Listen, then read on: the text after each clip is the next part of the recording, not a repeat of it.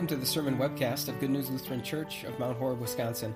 The following sermon was preached on Sunday, July 30th, 2017, on the basis of Romans 1, verses 18 through 25. Do you know what really bothers people about God? That there's all this evil going on in the world and that God doesn't do something about it. From terrorism to child abuse, cancer, corruption, injustice, violence, oppression. Why doesn't God stop some of that? But do you know what else bothers people about God?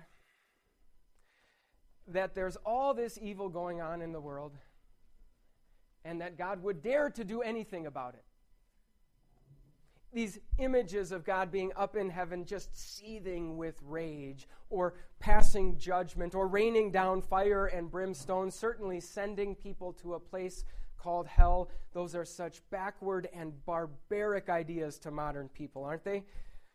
How dare God do any of that? You see the contradiction, right?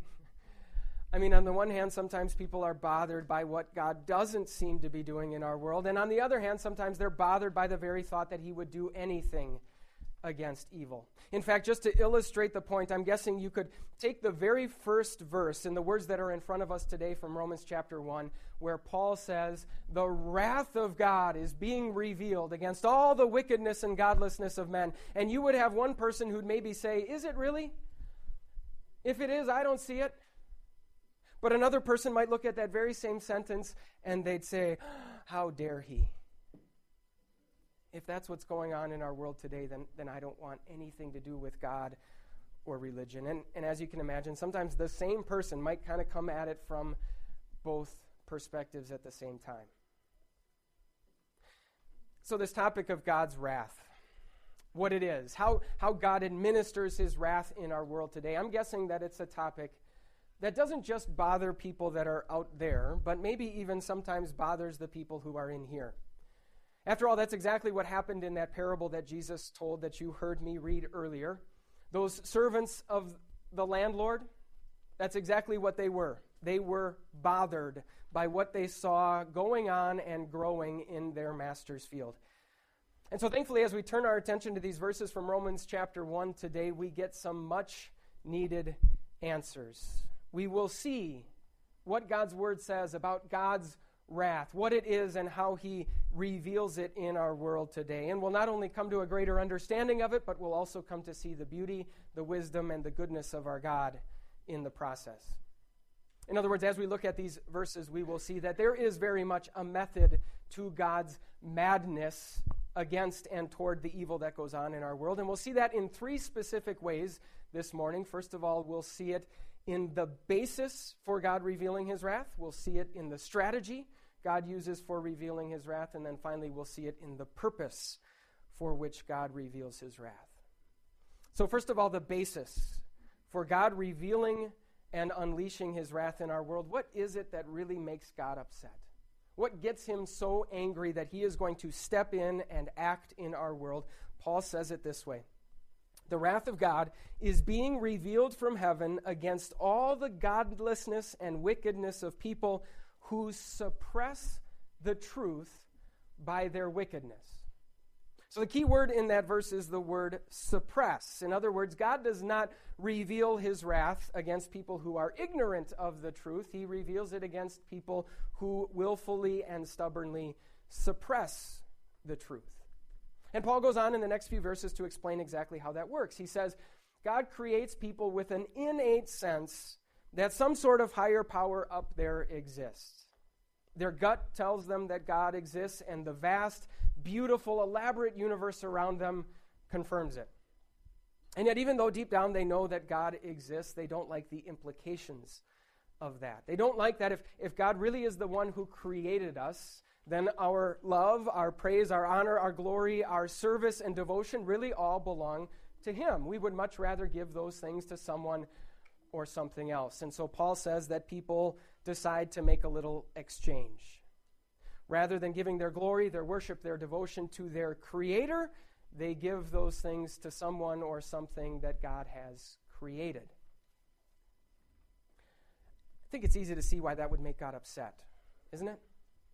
I mean, if someone that you love, someone that you care very deeply about, is about to willfully exchange what is true for what is false, what is good for what is evil, what is beneficial to them for what is harmful to them, what is, is beautiful and helpful versus what is ugly and destructive. If, if you really love that person, odds are you're going to do something, you're going to step in and somehow intervene. Picture a, a mom with a young toddler who is trying to teach him that the stove is hot and shouldn't be touched. And yet, of course, the toddler is just entranced by that warm red glow coming from the surface of the stove. And so he gets closer and closer. He starts to reach out his hand. He's about to touch it. If that mom loves that child at all, what is she going to do? She's going to step in and intervene.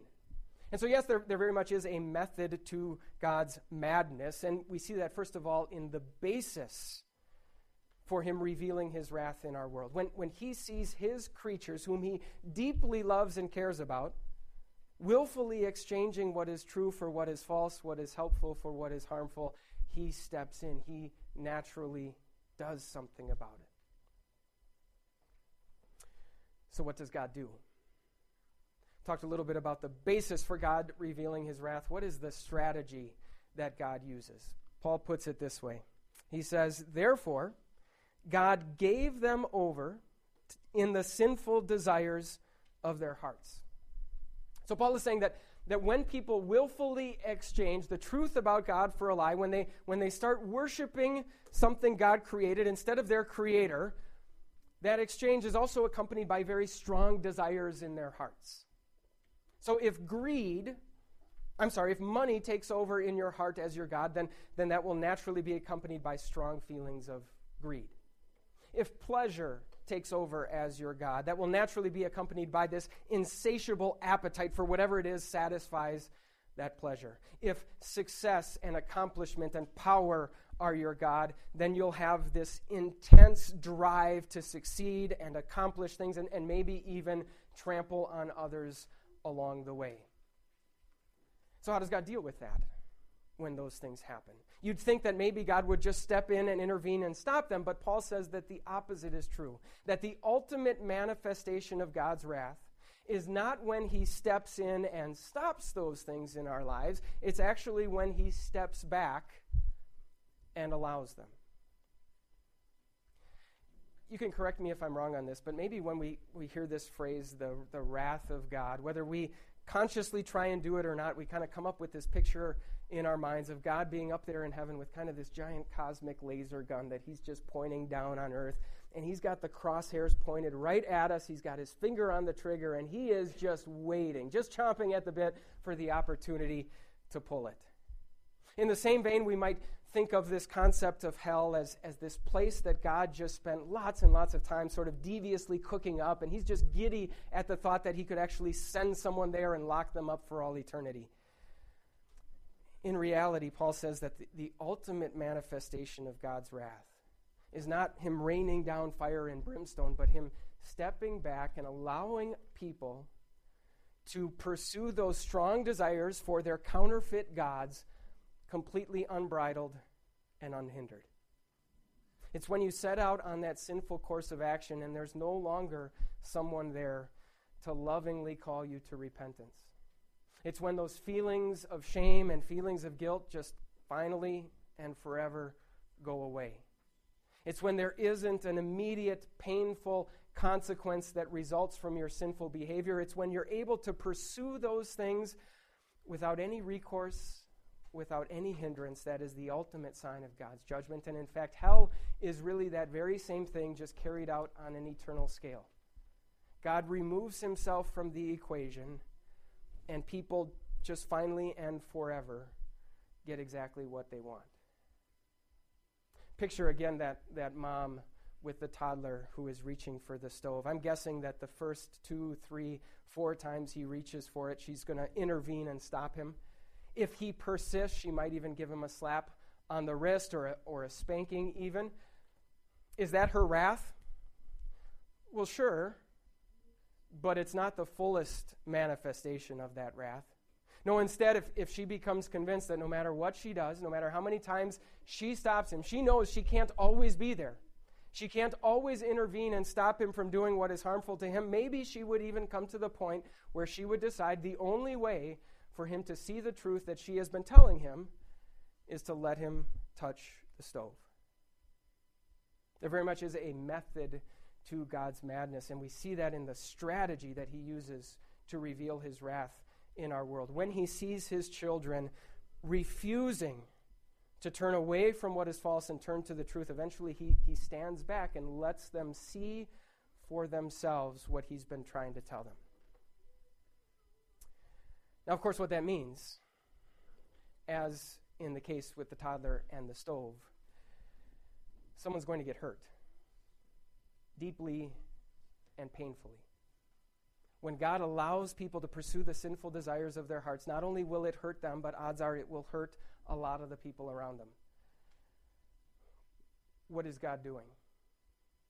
Why would God do that? We, have seen the basis for him revealing his wrath, we've seen his strategy, but what is God's purpose for doing this? What is he trying to accomplish? To answer that question, we need to sort of press the zoom out button a little bit and remember exactly where we are in this letter that Paul writes to the Christians in Rome. We're right in the very first chapter, and just before these verses, Paul had written the sentence that sort of serves as the focus and the theme for the entire book, the entire letter to the Romans. He said this In the gospel, the righteousness of God is revealed, a righteousness that is by faith from first to last. So, Paul had just made the point that in the gospel we get this message from God that the one and only way that we can stand before God and be righteous, be found innocent and worthy of eternal life, is through faith in Jesus. Now, Paul goes on for really the better part of two chapters talking about the wrath of God, but then he's eventually going to come back to this topic of righteousness before God and everything that Jesus has done for us. And when he does, he does so in a very striking and memorable way. He reminds people of what was known as the Ark of the Covenant. So, if you're familiar at all with the Old Testament, or even if you've seen the Indiana Jones movies, you know a little bit about what this is all about. The Ark of the Covenant was this special chest that was located in the very inner room of the temple. And inside of the chest, among other things, there were the two stone tablets that had engraved on them the Ten Commandments, God's expectations for everything He wants us to do and not to do. That was inside the chest. And on top of the chest, there was this special cover with the, with the angels whose wings are touching in the middle. And that special cover came to be known as the mercy seat. So once a year, the high priest would walk into that inner room of the temple. He would sprinkle a bunch of blood from two animals that had been sacrificed on that cover. And then God would sort of manifest his glory. He'd fill that room with his glory and sort of as it were, come to sit on top of that cover. That was his throne, that was the mercy seat. So the lesson that God was teaching his people was simply this because of our inability to keep the Ten Commandments, you and I need a cover standing between us and our holy God. You and I need protection from the wrath of God that our sins deserve. And because that sin has brought death into the world, that protection also needs to be accompanied by the shedding of blood. In other words, that cover needs to come at someone else's expense. That protection needs to come through sacrifice. So when Paul eventually comes back to talk about the work that our Savior Jesus did, do you know what he refers to Jesus as? He says that Jesus is the cover. Jesus is that cover, that shield that stands between us and God and all of the wrath that we deserve as a result of our sins. And the result of that is that all, all who put their faith in Jesus, all who seek shelter underneath that cover, never have to worry about experiencing the wrath of God. None of God's wrath actually gets through to everyone who's under that cover because all of the wrath falls on Jesus. All of the wrath fell on Jesus as he suffered and died for us on the cross. So, why does God simply allow sin to run its course? I can tell you, if God's sole purpose was for us to have an easy and pleasant life, He would employ a much different strategy. There is no way He would just stand back and allow sin to run freely. But God's got a much bigger purpose in mind than that. He wants us to see sin for what it truly is. He wants us to know that if we step out from underneath that cover, all there is and all we deserve from our God is wrath. He wants us to constantly seek refuge underneath that cover because, as much as it pains him to watch us suffer in this life, it pains him far, far more to think about us suffering for all eternity you know, these, these verses from Romans chapter 1, they're kind of a technical and I'd maybe say cerebral explanation for how and why God reveals his wrath in our world today.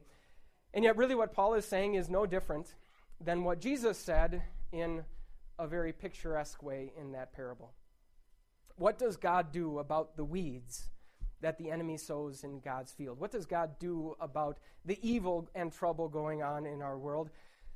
Surprisingly enough, he, he stands back and he lets it grow. Probably not the strategy that we would employ, but there very much is a method to his madness. Because in the process, he does two things. First of all, he makes evil its own worst enemy.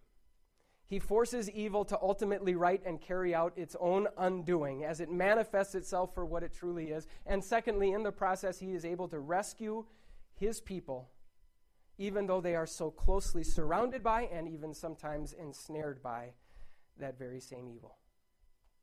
Does that mean that as we see the evil going on in our world today, we won't be bothered by it? Probably not. But as we see and as we're reminded how God deals with it, hopefully we'll see the beauty of it. Amen.